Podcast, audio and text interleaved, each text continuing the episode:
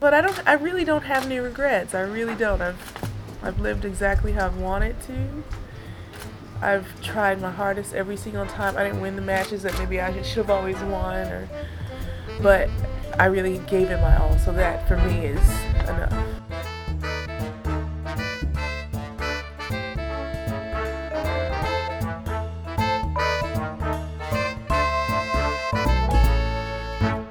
Hi everyone, welcome back to The Body Serve. I'm James. I'm Jonathan. And we are here to expose our terrible predictions for Roland Garros. By and large, well, mine. By and large, I will say that I got the winners right in both the men's and the women's as per our last episode, once the quarterfinals were already set. And I don't think I would have remembered that had it not been for @_love_30_ who pointed that out to me today. So thank you for giving me something. You got the finalists right, not just the winners. Yeah, I got both. All four finalists. I think I got literally everything wrong these past 2 weeks. I will proudly own that. This is why we tend not to make predictions, because it's A, so embarrassing, and B, because they're irrelevant after a few days. Simona Halep finally, at long last, conquered her Grand Slam final demons, beating Sloane Stephens to win her first Grand Slam title. And then Rafael Nadal won his 11th French Open and career 17 as far as total Grand Slams are concerned. Yeah, so let's start with Simona. We say finally, but a lot of players have lost 3 or more Grand Slam finals before finally winning one. On the women's side, people were mentioning Kim Clijsters. Yana Novotna. Right, very famously. And then on the men's side, of course, Sir Andrew Murray lost 4, I believe. Ivan Lendl, who was an absolute titan of the game. Ivanisevic. Mm-hmm. So it was, 4 years coming since her first. But Simona wasn't exactly losing Grand Slam finals badly. No. All 4 of her finals have gone 3 sets. She was so close against Maria in her very first one. She's always put up a fight.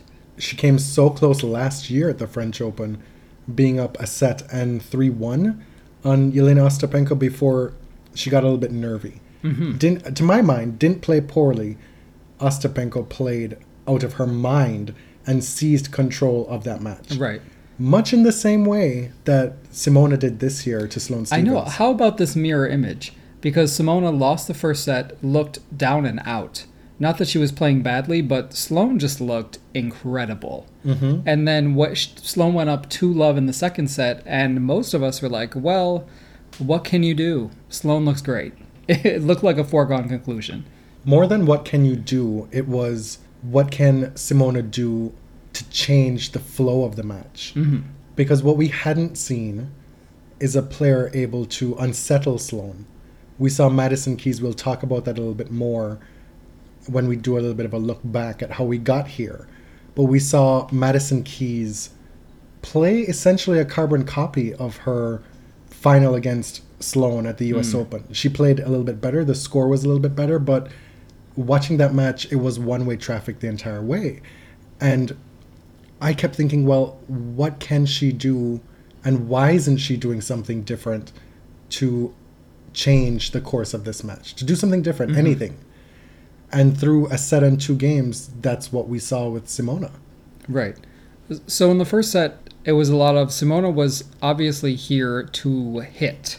And she was kind of playing a game that Sloane was quite comfortable with. She was moving well, but she was sort of trying to hit just as hard as Sloane in the rallies. Or even out-hit her. Right. And Simona has weapons, but not those kind of weapons. I'll offer one of the very few retractions on this show. What? Because I said to you that Simona had as easy power, or just as much power as Sloane did on the previous episode. And I think that was obviously not the case. When you see them side by side. Not that Simona doesn't have power, but it's obviously a lot more forced. It takes a lot more effort. Mm-hmm. And kudos to Steve Tienier, because if you read his write-up ahead of the final, his preview piece, he said that this final, and it was the sentence that got me most excited about this final. This final was going to be decided on who would have the courage to be aggressive, to take hold of the match.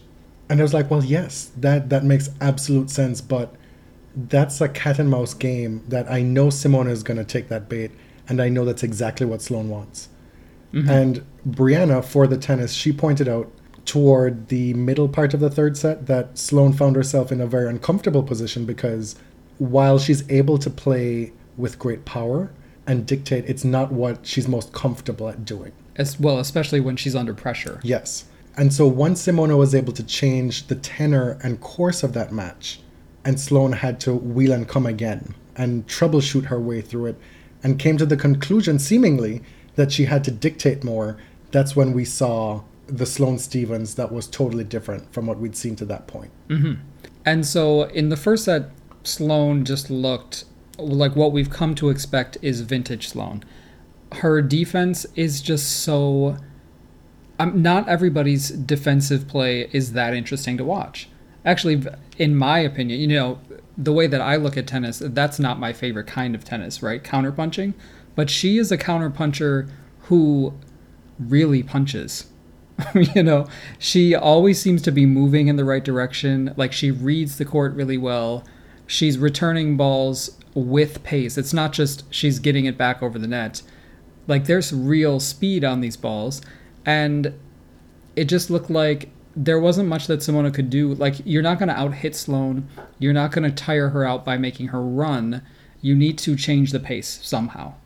When you're a rope-a-doper, like Sloane is, and still you have the reserves of huge power and the confidence to know that there is nothing that your opponent can throw at you that you can't track down, that you're not afraid of being pushed back from the baseline, you can hug the baseline and just move side to side and pick your spot to finish the point. When you know and have the confidence that the match is on your racket in that regard, it opens up so many possibilities. Mm-hmm.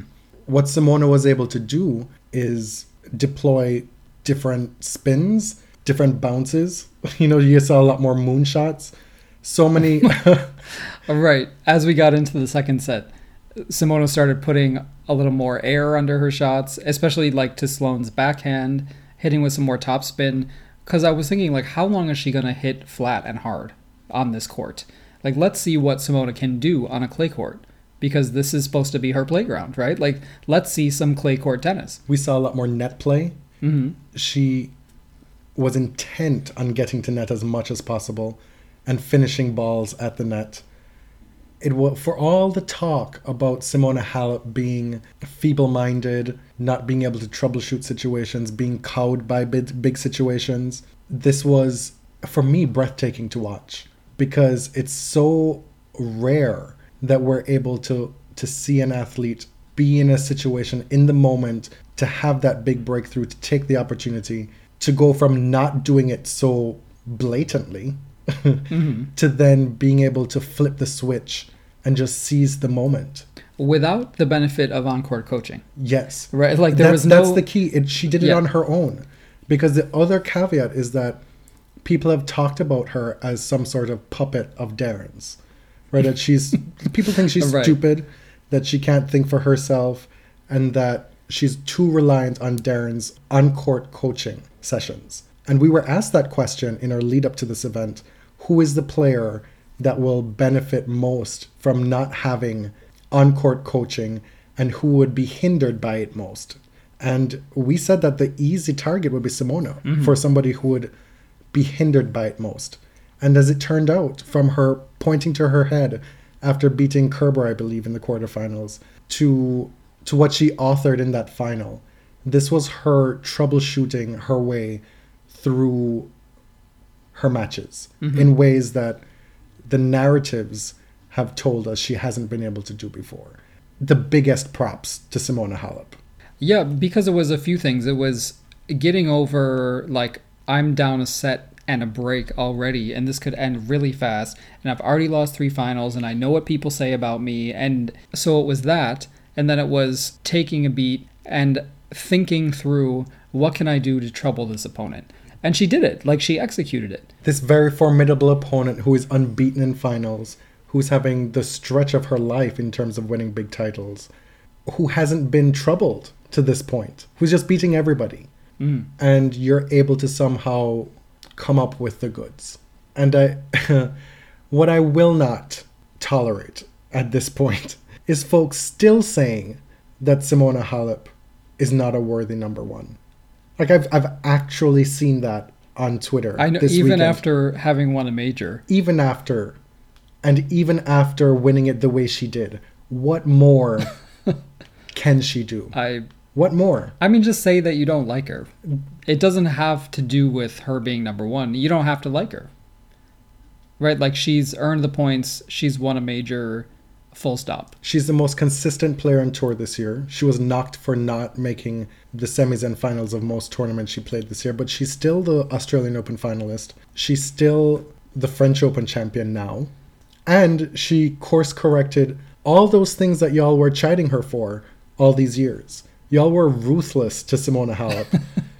And we were critical too, I'm sure. So now let her have her moment. Now, if you want to have a different discussion about not caring for Simona because of her alliances with certain Romanians, for having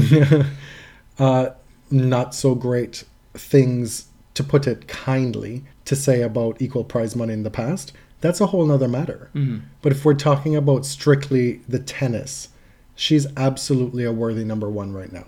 And let me tell you, I was watching that trophy ceremony and she's climbing into the stands. I'd already noticed that Tiriac was kind of sitting by himself over toward the tunnel, not with the Romanian, massive Simona's box. And when she got into that box, I was like, please, just don't hug Tiriac on camera.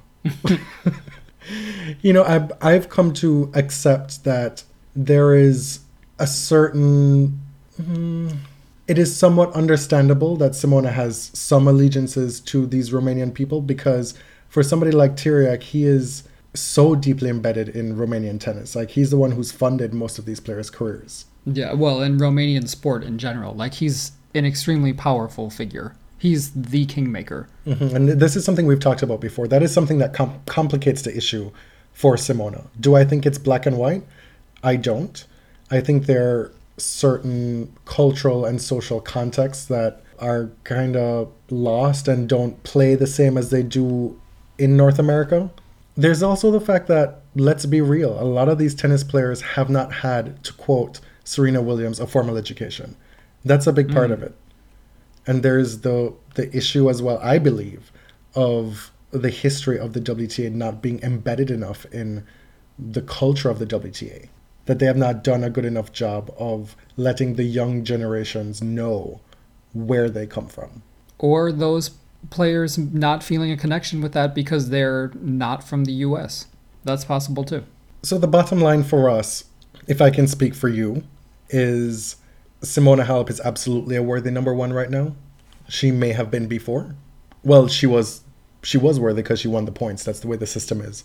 But to combat the arguments that degraded her, those are no longer valid, in my opinion. However, feel free to not like her for those reasons that we just delineated. But like, let's not undercut her achievement, especially in this moment. I'm just happy we don't have to have the like consistency versus major titles debate. Last year, when she reached number one, people were making this argument that consistency over every week of the tour is more or less impressive than major titles, and it's like, I'm so not interested in that. Like, The point is, it's impressive, but fans aren't turning out for consistency. They're just not. You tweeted today, so who is tennis Twitter going to come for next? Right. I was not asking for suggestions. That was a purely rhetorical question. Because can we please, I know this is not going to happen, but let's retire the slamless number one or the best player who's never won a slam. Like, I just cannot have this conversation ever again. Okay. I mean, something you've been guilty of in the past. Yeah. What we should keep in mind is that winning slams is not an easy thing. What we've seen in the last 2 years, we've seen 6 or 7 different women win slams for the very first time in the last 2 to 3 years. And that's kind of done away with a lot of those best slamless number one or best player to have never won a slam, right? That's kind of course corrected in the last couple of years. Mm-hmm. But we've taken for granted that so many of these great champions we've seen in the past decade who've been winning multiple slams like it's no big deal. Like, that's normal. That's not. No, it's not. I grew up with Sampras getting to 14 and it was like, oh my God, that will never be beaten.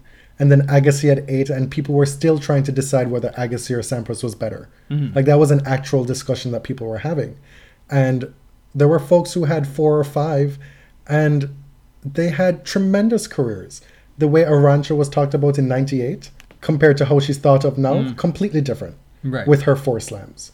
And all those weeks at #1 that she had and all those battles with Steffi Graf. So let's just appreciate these, in this case, these women's achievements because they are tremendous. And consider that we're in a great space with women's tennis, with so many players able to win at any given tournament and such great depth. How did we get here to this final?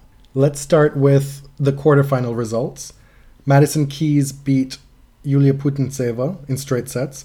Halep beat Kerber in 3 sets. Halep went down a set and then was able to come back again and win 2 sets against Kerber. Sloane Stephens beat Kazatkina quite easily. I mean, that was the win that you thought, well, damn. Like, there's no way Madison's going to be able to beat Sloane, and Sloane's probably going to win this tournament again. And then Muguruza dismantled, just defollicled Maria Sharapova. It was a throttling. It was not good. Muguruza, the thing is, Muguruza didn't even look perfect. Like, she didn't look flawless. Her serve was great. Backhand was great, as always. But Maria just did not really show up at all.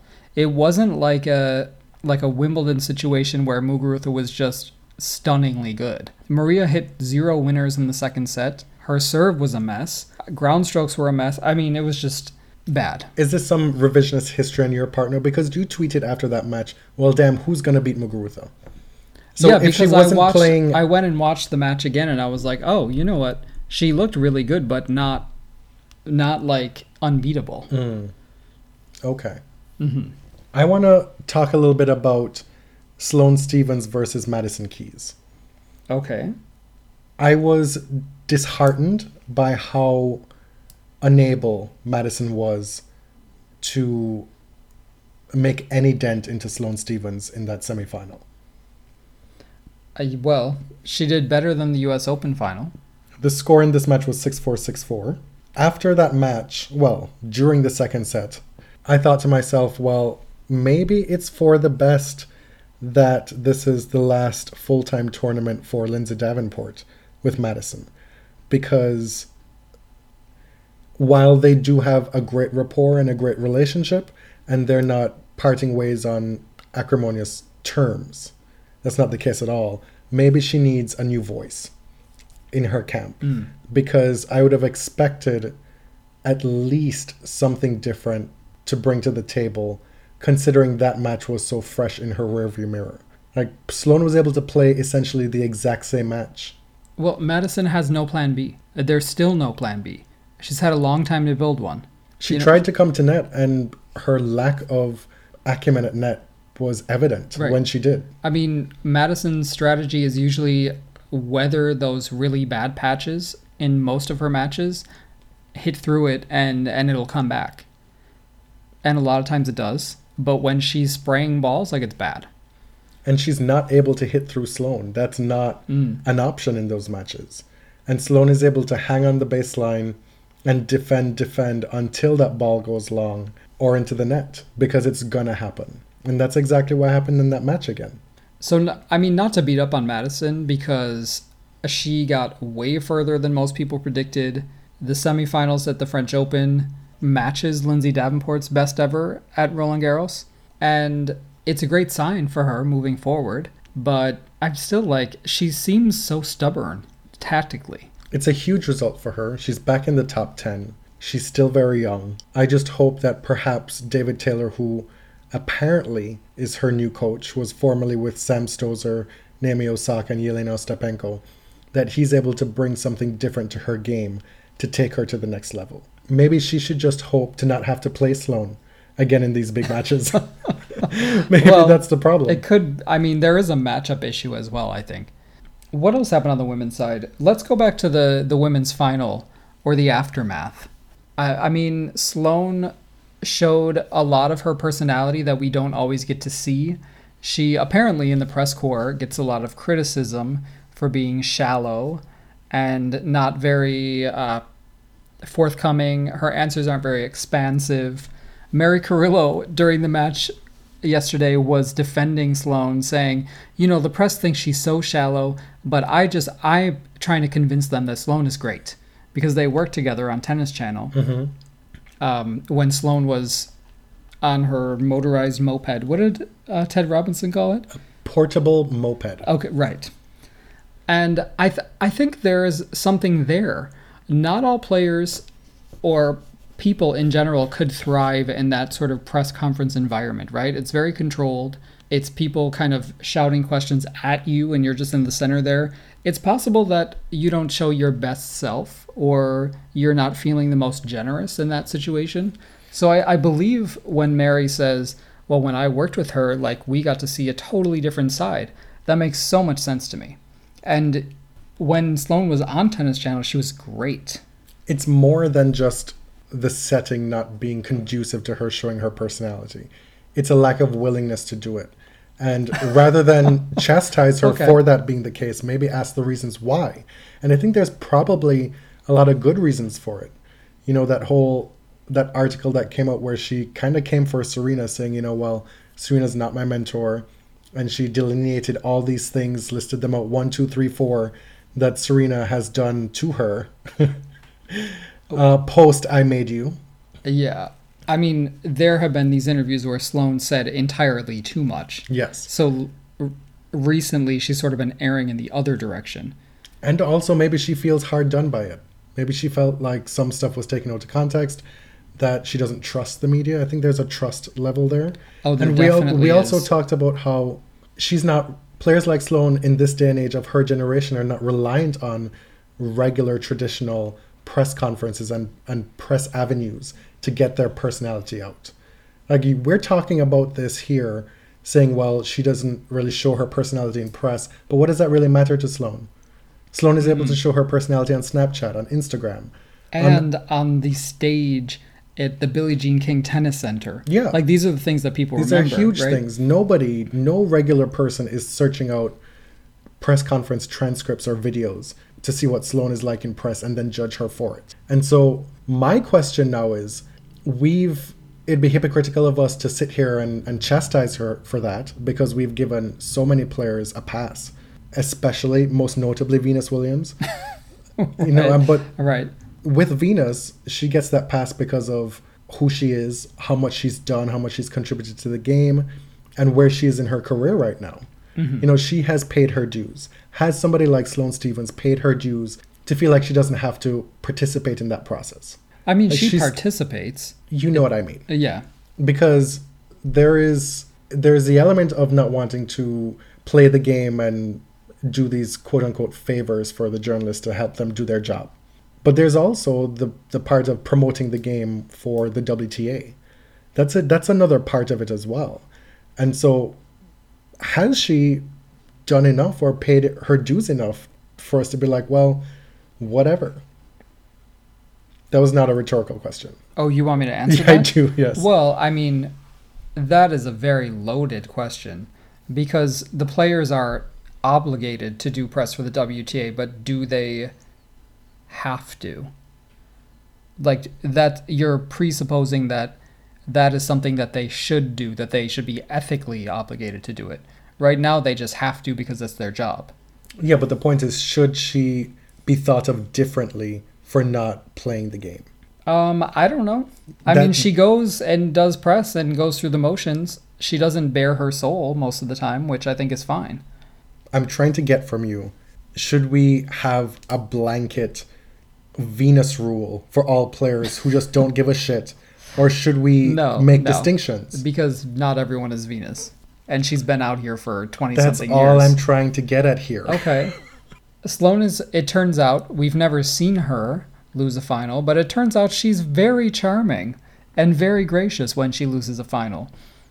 There were some wonderful moments in yesterday's trophy presentation.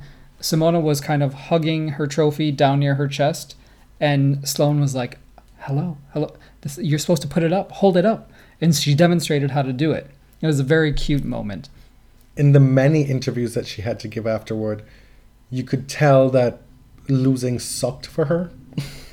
She did not enjoy it, which, for all the people who think that Sloane doesn't really give a shit about tennis and it's all about the money, that, I mean, look at that. Because there were moments where her voice was quivering while she was trying to find the right words, and she still found all the right words. And then she went into press and she came for some wigs. Oh, my Lord. She really did. She called out a few journalists, not by name, but said, you know, a few of you were saying last year that, oh, she can't win anywhere but North America. Look how bad her record is in other countries. But I made the French Open final, and I feel like that's pretty good. Like, I'm going in the right direction. And I'm talking about you, all of you, and you. And, of course, the press loves this stuff. Like, they eat it up. I would like to, at this point, issue a warning to, sadly, Dr. Scholes, use you as a cautionary tale, because pretty much precisely when Sloane was up 6-3 2-love, you were out here on Twitter gloating and being... Girl, I told you gloating is not cute. James did. Keep it cute. We've told you many times. And because the match was not over. And Sloane only won not even a handful of games the rest of the way. I can't believe you exposed him that way. Like, we really owe him a drink or something. I will gladly buy him that drink, but I feel like it needed to be said. Shall we move on to a third La Undécima? A third? That would confuse me for a moment. Yeah, the men's tournament, as has been the case for a few majors running, had considerably less intrigue than the women's, I would say. The winner was not really in doubt at any moment, except for the first set against Diego Schwartzman. That said, it was not as foregone a conclusion as last year's tournament, where Rafa didn't lose a set. It wasn't just that he lost that first set to Schwartzman, it was that he was pushed in quite a few sets. Like, a lot of those sets didn't feel settled, if that makes sense. Right, which is crazy because he won every set except for one.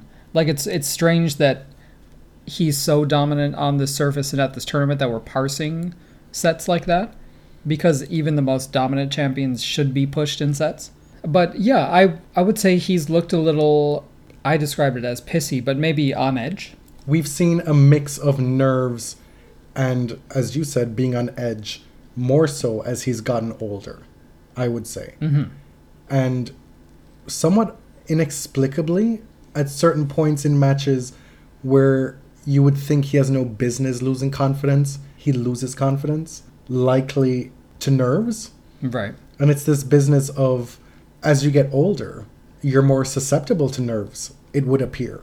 And even the greatest players are not immune to falling victim to that. I think we've seen it with Serena a little bit, especially with these huge champions, that they realize they're staring down the barrel of old age, right? Like, they know there are only so many more chances. When you're 21, it's like, well, I could do this forever.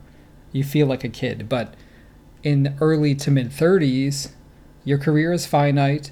Rafa says in almost every interview now, I know that I will have a life after tennis. I know that tennis cannot last forever, so here we are. He enjoys these moments, clearly. They're really important to him, as we saw in the trophy presentation. But yeah, I think he realizes there are only so many more chances that I have at this.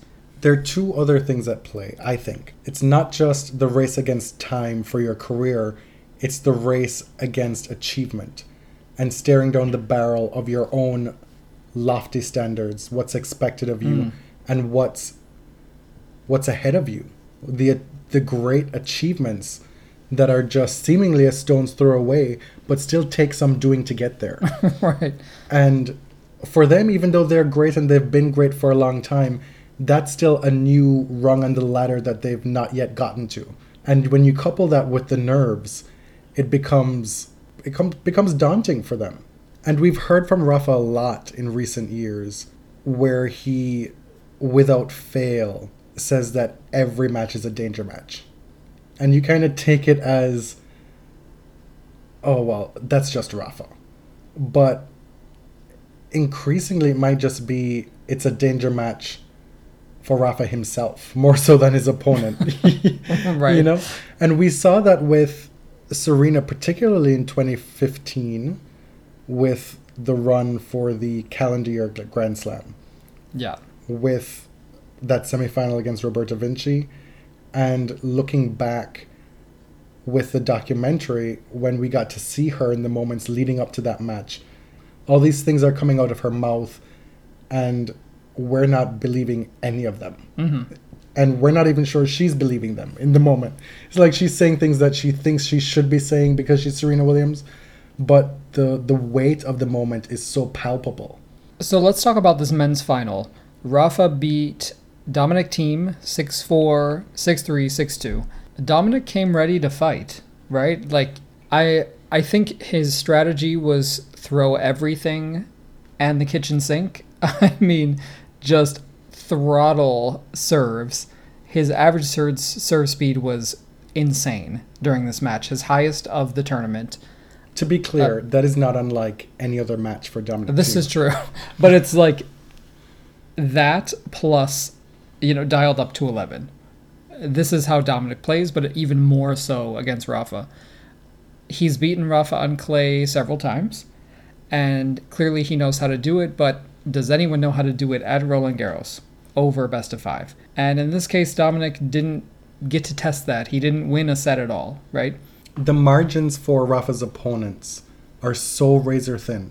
Dominic falls behind love 2 in the first set, is able to get to 4-all. Rafa struggles through a service game, holds for 5-4. And then, after you've done so much work to get to that point, much like Del Potro in the semifinal. Delpo, you would not be inaccurate to describe his first set against Rafa as a set that got away. Mm. He likely played better than Rafa in that first set. But once you've gotten to the point where you've not been able to capitalize on those opportunities and you've let that first set go, the task is, it's just indescribable. Oh, yeah. And I mean, Dominic's play in the first set, in losing that set, it was really just a blip. Like, it was a very short period of not so great play that lost him that set. It was one game. Right. At the 4-5 game, Dominic played one of the absolute worst service games you will ever see in a championship match. And that gifted the first set to Rafa. Broke him at love. It was astoundingly bad. Man, tennis scoring, though, is just so unforgiving because he played really good tennis for like a good 40-45 minutes, and then you put in 60 seconds of mediocre play, and like that's that on that. And that's your window to capitalize on Rafa's nerves. Once Rafa has that set in the bag, it's smooth sailing pretty much. Well, not smooth sailing necessarily, but he's able to open up in ways that he wasn't in the first set. And then your task becomes that much harder. It wasn't smooth sailing because Rafa had that finger cramp. What the hell was that? But by the time it got to that point, Rafa was already up a set. It was late in the third, right? It was up 2 sets and a break in the third. Mm-hmm. It would have been still too much to ask for a team to come back and win. Oh, yeah. I've read many different things. The last I read coming from his camp was that his wrist was taped too tightly. And so it affected the middle finger, and he cramped in the middle finger. And he walked off the court in the middle of a game and sat down in his chair. I was very confused by that. And apparently, yes, you can do that, but for more severe injuries. Shout out to Hurley Tennis, who made a joke that I'm still laughing about right now. He said it was just an elaborate ploy for Rafa to be able to incognito give people the middle finger. Kudos to Dominic Thiem, though, because he tried. As much as the score was against him, even in the third set, even when Rafa was serving for the match, he tried his best.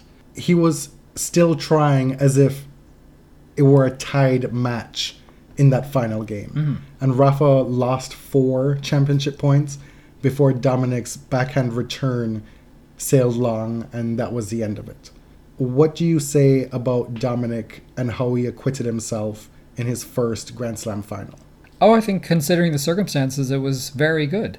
The GOAT won, 4 games against Rafa in one of the French Open finals? You are so in 2008? So he's already done better than that. You know, that is the context that I want to just keep bringing up over and over and over again. Because for folks who want to diminish Rafa and his achievements on clay in particular, how do you make the argument, and this is not to get into a GOAT argument right now. I'm just poking fun at folks who want to say that, well, Rafa's only good on one surface. But yet, with that argument being in service of your own GOAT, Roger Federer, how does that reflect when Federer is only able to win 4 or 5 games in one final against Rafa? Mm. Like, that's crazy. And I think it adds this other context to what other players are able to do against Rafa at the French Open when he's playing well. Dominic is a player who's beaten Rafa the most on clay over the last 3 seasons. He's beaten him 3 times, I believe. And if that's not enough to hang your hat on, this will add to it. I think he acquitted himself fairly well. He did. It's one more step. It's his first Grand Slam final. I think he has a very good shot of winning this title one day. Maybe not against Rafa. Maybe against the 35-year-old Rafa, if he's still around. Rafa, in his acceptance speech, says, "I know you'll win this title very soon." And I'm just sitting here with Serena Williams coming to mind in her hospital bed when she's asked to respond to Olympia winning Wimbledon in 15 to 20 years. And she says, "Not if I'm still around." And I'm like, oh my God, Rafa. Yeah, how soon do you mean? Poor Ken Rosewall. Oh my God. They did this great tribute to Ken Rosewall, who won the very first Open French Championships in 1968 in the midst of the 1968 uprising in France. In the United States closed, as well. Yeah, but in globally. France, you know, there were general strikes all over. A lot of players didn't make it to Paris because there were no trains running. There were no metros running. It was just... Like, it was the worst situation to have the first French Open. Christopher Clary published a piece in the New York Times that was really interesting that talked about what it was like to be in Paris at that time and just kind of what it was like to be in the dawning of Open-era tennis. But Ken Rosewall gave a little speech, presented the trophies, and just made a big faux pas. He was accidentally. He was asked to opine on what he thought about the match. And he said, "We would have liked to see a few more sets. Dominic was a little bit disappointing with his game today." And we were both like, huh? I think it was clear that he meant Dominic was a little disappointed. That's what I wanted. Like, I want to give the benefit of the doubt here, because they showed Dominic and he was just kind of laughing or whatever. And maybe, you know, English is Dominic's, like, 4th or 27th language. Maybe the disappointing ed suffix did not register with him. But us English speakers were like, holy shit, that was savage. Initially, I thought, well, that is what you get to do when you're in your 80s, right? You get to say whatever you want and have people just have to deal with it. Yeah, sign me up. But then Frith at Plucky Loser on Twitter was quick to point out that Ken Rosewall is one of the sweetest men you'll ever meet, and it was very much likely disappointed. Right. And that folks should really keep the Twitter outrage to a minimum, because, like, this is one of tennis's greats, and he wasn't out here trying to snatch anybody's wig. Definitely not. And she also said he is mega old, which I appreciated, because she used one of Dominic's words, yeah, mega. That was impressive. Shall we talk about the massive elephant in the room? Okay. This magazine interview with Rafa in an Italian women's magazine has been circulating on Saturday ahead of the men's final. And within it, it had some comments about his view on equal prize money.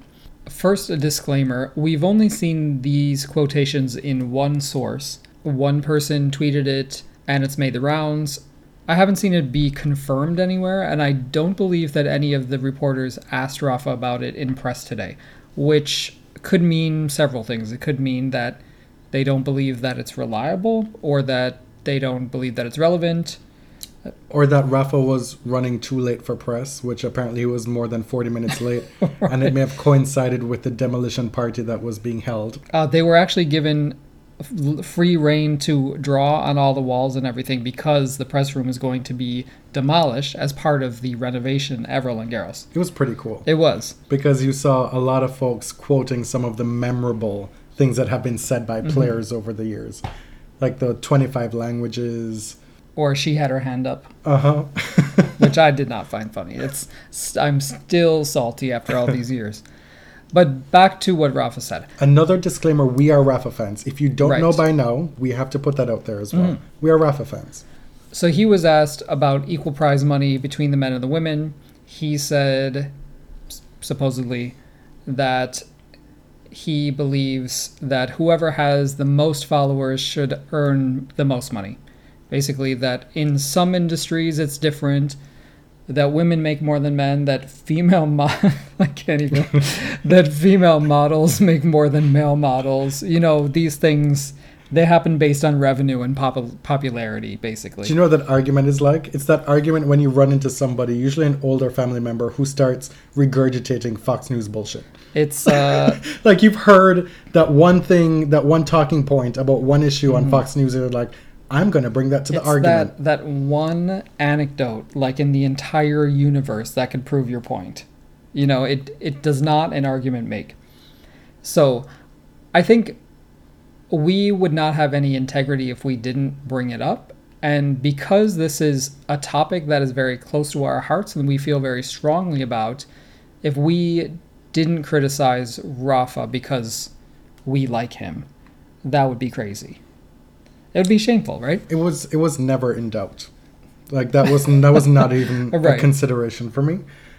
And I think it should go without saying at this point that what you just said, we shouldn't have to, like, put a disclaimer about our integrity. Like, that this is the crux of the show, and that's why when we were talking, I was like, yeah, like, obviously. And, like, we have to grapple with these feelings. This is part of being a fan in modern day sport. Your faves are all flawed, and they're out here showing you parts of themselves that you never would have seen 20 years ago. Is it a surprise to us that Rafa may have said this? No, if he did say this, it's not a surprise at all. Like, I know that he comes from a conservative upbringing. He's very traditional. But I don't think that you have to be a revolutionary to believe in equal prize money. No, it's about a line of thinking that protects one's own self-interest, right? Absolutely. We've talked about a lot extensively on this podcast when this issue has been brought up so many times over the years, be it Djokovic in Indian Wells, that period of a couple months where it was a huge issue in tennis. That this economic argument against equal prize money does not hold water. It just does not. Because what the ATP Tour is benefiting from now, and what folks are saying, well, we bring all the eyes to tennis. No, you don't. Roger Federer and Rafael Nadal bring the eyes to tennis. Serena Williams brings the eyes to tennis. You want to use Rafa and maybe Andy Murray? And you know what, for that matter, show me whatever stats you have, because I would guarantee you more people show up to see Gael Monfils than they do to see Stan Wawrinka and even Andy Murray at these tournaments. Not Andy Murray.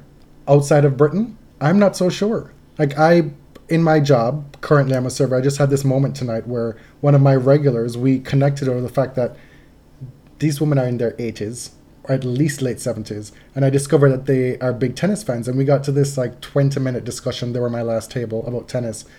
And this one lady was like, man, you know who I just love? Gael Monfils.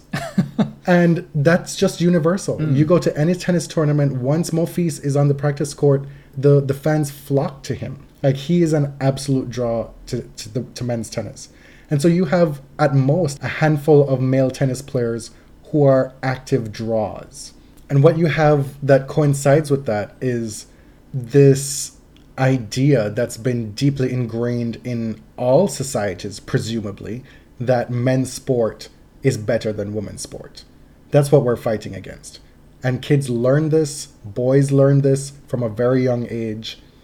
Once they're old enough to not get their ass beaten by girls because they develop physically faster, then they run with this idea for the rest of their lives. Mm. And women buy into it to a certain extent as well, that the default and naturally this business of higher, faster, stronger, that men are naturally better at sports because they can hit a ball harder or run faster. Like, there are other metrics to qualify and quantify athletic endeavor. But also, there have been periods when women's tennis was more popular than men's. There have been Grand Slam finals where the ratings are bigger for women versus men and vice versa. Like, these things happen. They go in cycles. Is men's tennis more popular in general than women's? Probably. But are there reasons for that aside from the quality? Is it because it's more difficult to find women's tennis? Is it because women's tennis is being devalued in many areas? Is it because folks are just not seeking out women's tennis, that they're not interested in women's tennis? The fact that you are not interested in women's sport does not make men's sport more valuable writ large as a fact. Right. So whenever these things come up, you get a lot of fans in your mentions explaining macroeconomics. Everybody went to University of Chicago School of Economics. All of a sudden, thank you, I can read, I will do my own research, I understand how economics works. What is annoying is the idea that, well, that's the market, period. That we must trust the invisible hand of the market, that capitalism will fix everything, and that's just what's right. And I mean, that is a very limiting way of thinking, and it's boring, and I'm not interested. And that Rafa can't see that he himself is one of the biggest draws and assets to men's tennis, and why he would even be able to make that argument now, right? Set aside all the flaws. That he can't see that folks will be out here to watch Putintseva more than they will Sergei Stakovsky. You know, the depth of the women's tour far outweighs the men's tour, because that's a matter of competitiveness. It's not about higher, faster, stronger. And so on a week-to-week basis, the earlier rounds are giving you these matchups that are far more entertaining. And how do we quantify that? How does your economics account for entertaining?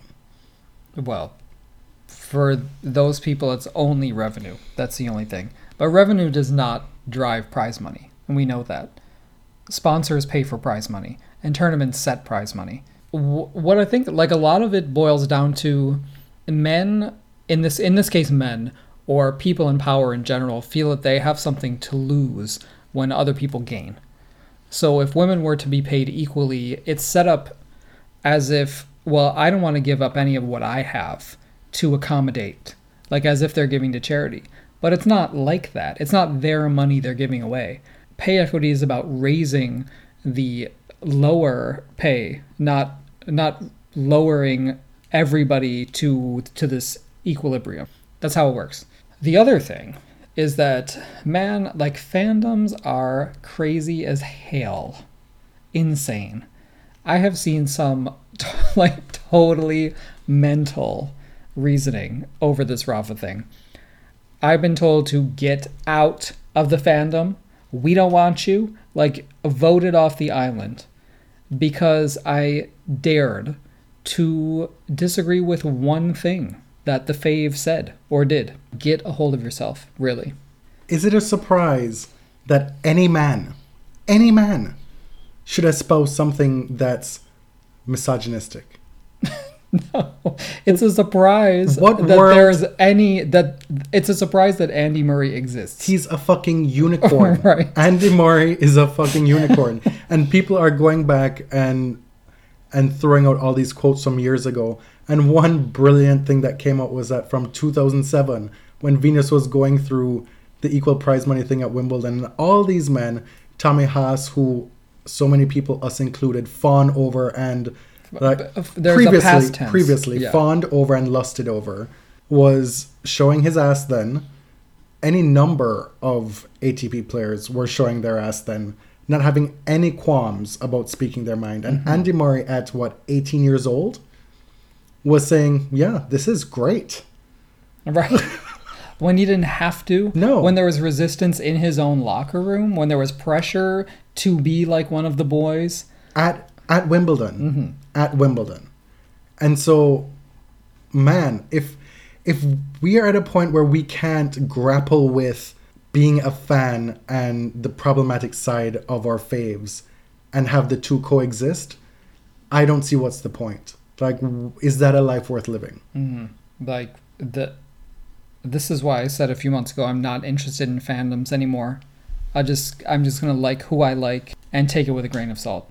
The other thing before we move on, the idea that it was badly translated, no, it wasn't. I speak Italian. It was translated quite well, actually. So you can just move on from that. I saw someone make the valiant effort of translating the entire interview until they got to the paragraph in question and they got tired. So that was interesting. The paragraph in question was translated quite well. Now, if you want to talk about whether he was misquoted or if it was a fabrication, well, that's a total thing that possibly could still come out. But if it is as it's suspected to be, then for us, it's really fucking bad. Like, there's no two ways about it. We are disappointed. Are we still happy that Rafa won his 11th? Yes. Like, do we equate it to tennis Sandgren? No. Like, there are degrees. There are degrees of fuckery. It's just one of those things that is disappointing, yes, but not entirely surprising. And it's news, but we have to move on. A few other men, et cetera's. It's funny how, well, it's absolutely not funny, but whenever we get into a lopsided episode in terms of men's coverage and women's coverage, it's because there's just so much fucker on the men's side. It's never about the actual tennis, right? I know. It's... Again, to quote one of the friends of this podcast, the men are just all such assholes, which I suppose is, I don't want to expose the person. Oh, okay. But I suppose is interesting in its own way. Shout out to Juan Martin Del Potro, who is back in the top five, who made the semifinals of the French Open, his first semifinal at the French Open since 2009, where he narrowly lost to Roger Federer. He is well and truly back. That said, he had zero answers for Rafa, especially after that first set. He hung with him for the better part of that first set, and once that was it, that was it. Mm. Novak Djokovic reached the quarterfinals, lost to Cecchinato. We were given a tutorial from an Italian journalist who screamed, Cecchinato, at John McEnroe. Thank you for that. Where is Novak? He was clearly devastated by that loss, and it was hard to watch. And anyone who took pleasure in that, I don't get you. But I think it was a very entertaining match. Mm-hmm. Djokovic in the high stakes moments played well. He didn't serve great. He had seemingly some injury issues that he was maybe working through in the first set, which may have hampered his serve speed or what have you. It's already been an issue for him for the better part of the last year and a half. But he was able to hang with Cecchinato. That's crazy. Yeah. But they played some walloping rallies, and it was entertaining tennis. It was entertaining AF. Right. I just think it's not so doom and gloom for Novak. No. I I think he did well to get to the quarterfinals. This is obviously a bad loss. But this is a guy who was on a roll and who was beating giants left and right. I struggle with that. Is it a bad loss? It's a bad loss in that, in name only. This is somebody, Cecchinato, who'd never won a Grand Slam main draw match before. Mm-hmm. And so if you say that somebody like that is going to beat Novak Djokovic in the quarterfinals of a French Open, you'd say you're out of your mind. But when you get into the match, and this is where matchups come into play and you actually play the matches and you watch the match, it wasn't that shocking. Mm. Well, because I don't think Novak played that badly. Did he play to the level of a 6-hour final against Rafa at the Australian Open? Absolutely not. Will he ever get back to that level? I don't know. But coming from where he's been, Indian Wells and Miami this year, that was as dispiriting a performance back to back as you'd ever hope to experience as a Novak fan, I would assume. And so you get to Rome, he makes the semifinals, you think maybe he's turned the corner. You look at his draw, we had just remarked that he had an easy draw and that he got Cecchinato in the quarterfinals. It was like, well, right. Lucky him. I mean, I thought he was going to make the final. Yeah, and maybe that's more shame on us than it is shame on Novak. I mean, I don't know where his head is at, but I don't think it's entirely dispiriting having made the quarterfinals here and lost an obviously heartbreaking match. But he was not... I don't know that I've seen him like that after a match before. He plopped himself down in a small press room. You're really beholden to that verb, aren't you? What? Because you have written on the agenda, Nole plops. That's how it was described. Like, he just put himself in that tiny little room and was like, here's my press conference is going to be in here. I'm not going in the main press room. It wasn't really, apparently people were like scrambling to get in. There was very little room. And somebody got it on camera. He was just giving very brief one-word answers. Not mean, not rude, just to the point, let me get out of here. And he was asked, is this the most difficult loss of your career? He said, no. There have been many difficult losses in my career. But it was strange to see him like that. You pointed out to me, and I don't know if this was an original thought on your part. Maybe you got it from somewhere else. I don't know. We'll see. Correct me if I'm wrong. But you said it was very savvy on his part because he was able to avoid TV and having the interview recorded. Yeah, I mean, I'm sure other people thought that too. And it turns out the interview was recorded, but not through like the proper channels. For the best of five folks out there who are interested in that debate, this is absolutely not something that we've chimed in on this podcast, nor is it something that we're particularly interested in. But take note that if this were a best of three event, Cecchinato would have been out in the first round. He came from 2 sets down in the first round to rally and win in 5 before making it all the way to the semifinals. So there's that. As for Mr. Cecchinato... Well, we talked about the previous ban that had been overturned by the Italian Federation and then was overturned. Clearly, this came up. Like, there was some reporting on it. Ben Rothenberg, in particular... kind of filled us in about the particulars of the case. A story that he'd written a couple of years ago. Right. And there were some people who were annoyed that reporters were talking about this, arguing that, why do you always have to be so negative? Why do you have to bring this stuff up? This is a feel-good story. Todd Woodbridge. I was wondering if you're going to call names. Todd Woodbridge went right after Ben on Twitter, saying, why you gotta be so negative all the damn time?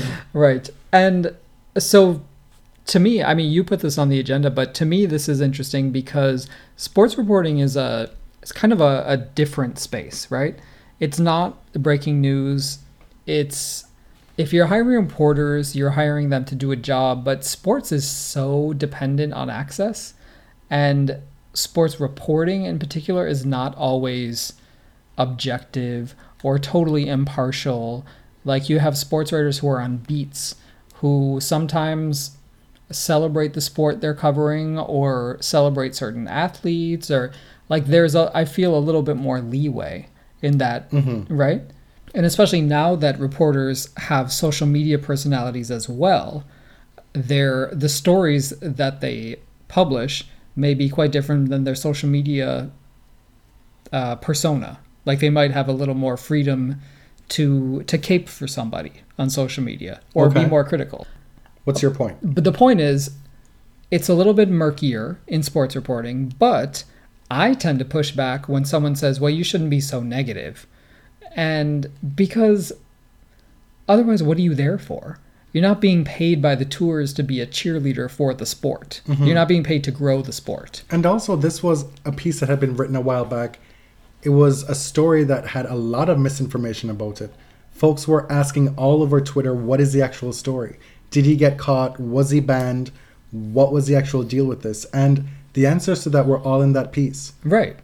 So for Todd Woodbridge to be out here dragging Ben Rothenberg because the story affronted him and his good feeling sensibilities about sport in this fairy tale run, like, that's absurd. We've lived through this, and I liken it to what Sandgren brought us and wrought upon us in Australia with his fairy tale run. I guess we just have to be wary of all these fairy tale men runs in the future. Right. Because Cecchinato is scripting this amazing story, winning more money than he's ever won in any event after one round, probably. And he has this story, this past that's following him, and it's something that absolutely should be reported on. It's a part of the story. You cannot separate the two, the good feeling of the story and then his past. Just because you have this run doesn't mean that goes away. That's part of your story, Marco. Sorry. And Todd Woodbridge is an athlete. He's been around the sport long enough to not be behaving like he's new. Like he's new. He was acting brand new. Like a put-upon fanboy. Yeah. It's crazy to me. It was beyond a bad look. But to your point about sport reporting and the sometimes blurred lines, and this is not like a specific indictment on Ben, I've always felt that sport reporting and discourses around sport are better served by having biases laid bare on the table. Like, you can still have meaningful discussions and maintain some level of objectivity.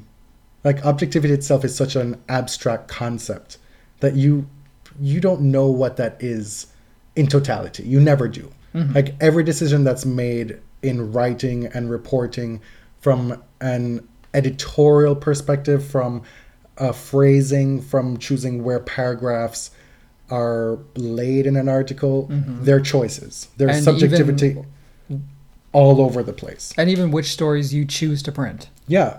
And so if there is the context of who your faves are or owning what your biases are with reporting on an issue, then you're able to maybe cut through a lot of the bullshit and the backlash that people can throw at you because, like, this is what's being said in spite of all that. Right. But what you suggest is at odds with every single North American newsroom. I'm aware of that. Their conventions, I did a year of journalism and their school. Principles. Right. But I'm saying we're not talking about reporting on the fire down the street. We're talking about sport specifically. Like, why should the reader be out there trying to parse through your hidden meanings when you're writing about one player here and another player there? And what is the actual meaning? And maybe that's a product of the rabid nature of fandoms and just going to bat all over the place when you shouldn't be for your fave. But I feel like it's helpful. Moving on to the doubles winners, Herbert and Mahou won their first Roland Garros title, defeating the doubles number one, Mate Pavic, and Marach. This is their third slam together, and they recently won Davis Cup together as well. These two are tailor-made for Tumblr and Twitter /fiction. Hopping all over each other.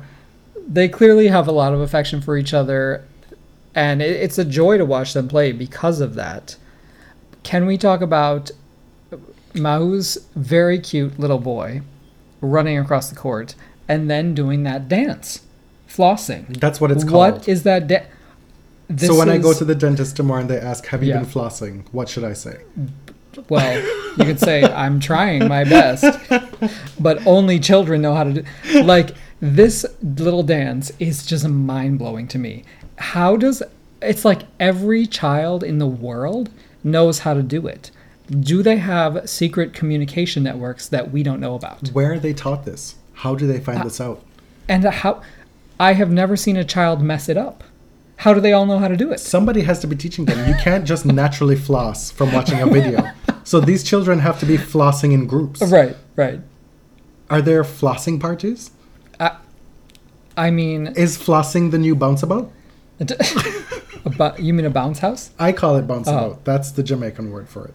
Thank you very much. Children's entertainment is such a mystery to us. In women's doubles... Siniakova and Krejcikova defeated the Japanese team of Hozumi and Ninomiya. Siniakova, who beat Victoria Azarenka in the first round here. The Czech team is so deep, it's not even funny. In mixed doubles, Leticia Chan and Ivan Dodic beats Pavic and Dabrowski in the final. Gabi Dabrowski was aiming to defend her title that she won last year with Rohan Bopanna. Comes up short in that final, and she was not happy about it. It was very plain in that trophy presentation. And Pavic and Dabrowski were the Australian Open champions. Pavic actually lost in both the mixed and the men's final. And Leticia Chan has recovered from losing Martina Hingis and has won yet another major title.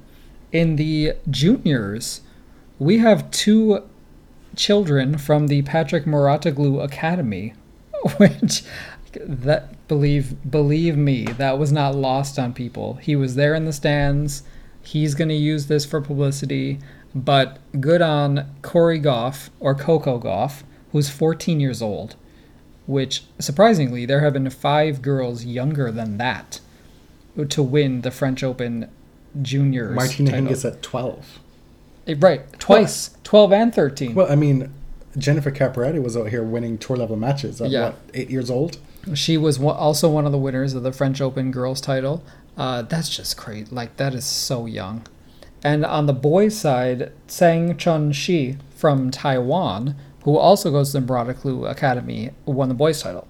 A couple more things before we finish up. Do you want to give an update on the James Blake situation? Well, I don't really want to, but we should. The officer who tackled James Blake and has been the subject of several other excessive force complaints in New York. The case was seen by the Civilian Complaint Review Board, which is an independent panel that reviews complaints by citizens of New York City against the police. The prosecutor in the case recommended that Officer Frascator lose 10 vacation days, and he was sentenced to lose 5 vacation days. And that's it. This is... Like, first of all, aim a little higher. I mean, this is... He had... he went after someone who's famous. So that's why we know his name. But this is not the first time that this officer has had complaints against him for excessive force. We know that the mayor is hated by the NYPD. We know that police unions are damn near tyrannical and are deeply reactionary organizations. So I don't know. I mean, the little that I know about the NYPD and its relations with the community, like, something needs to change because officers are being protected at every turn. And that's not unique to the New York Police Department. Right. It's a punch to the gut, truly. My heart goes out to James Blake. It's a punch to the gut because James Blake is somebody who will be fine. He is privileged in his way. Mm-hmm. Imagine the many, many men and women who are not famous enough for their reviews to go public. Like, so if 5 vacation days loss is kind of the best case scenario, what's the worst case scenario? That these complaints are just never heard because the people are not important? And I also look at this cynically as an opportunity for the NYPD to show, sincerely or not, that they're taking it seriously. Like, you don't have to deal with a wrongful death suit. Mm. your officer didn't murder a black man, which happens all over the country.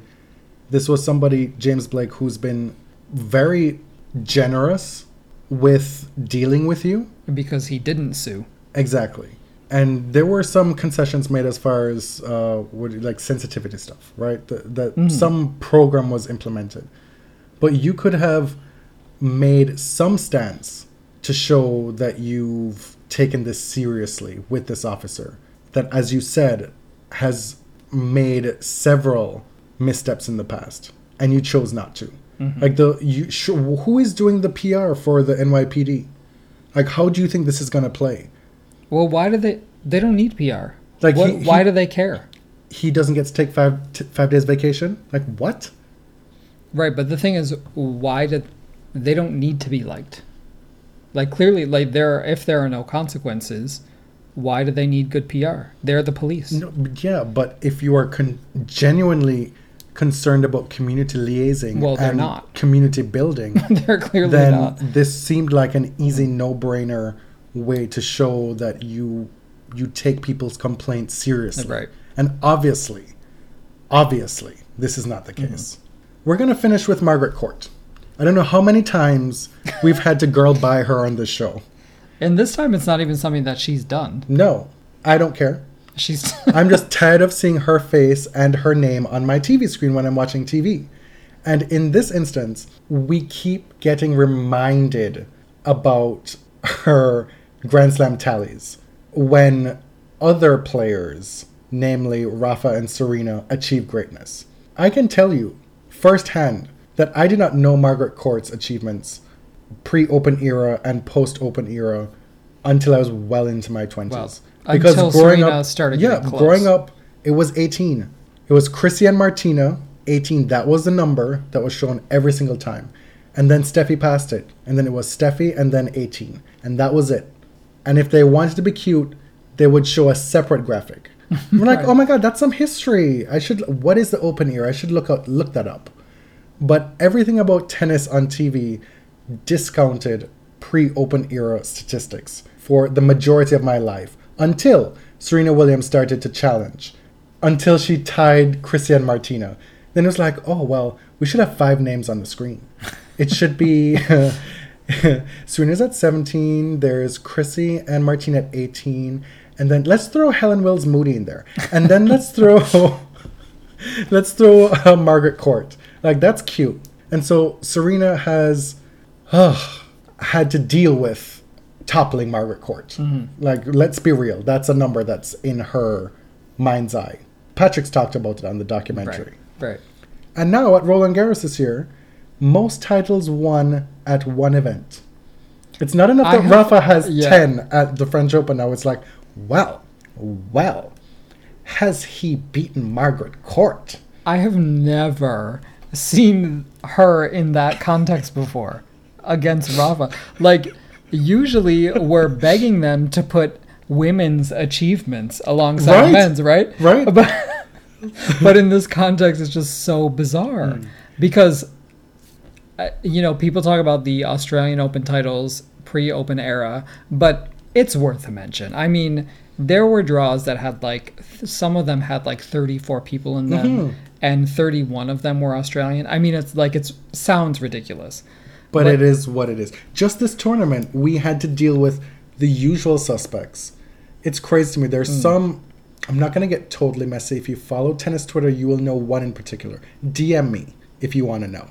Well, there's one... And it's not Ben Rothenberg. It's not always Ben Rothenberg. Oh, I know what you're talking about. There's one reporter who... always goes to the default of discrediting women's tennis by not giving them recognition. Yeah. And it's not like a one-time thing. It's like not, you've been repeat. Called out like 35 times. It's repeat. Yeah. And this time, this person was like, oh my God, guys, Marco Cecchinato. He is the first Italian player to make the semifinals of a Grand Slam since 1855. It is amazing. Mm-hmm. Meanwhile, the women just won Fed Cup 24 times. Yeah. Schiavone won the French Open. Panetta won the U.S. We have just exited the golden era of women's Italian tennis, right, where Flavia Panetta has won, Schiavone has won, she's made another final. Roberta Vinci fucked up all our lives in that semifinal against and Serena Williams. Sarah Irani made a Grand Slam final with that serve. I mean.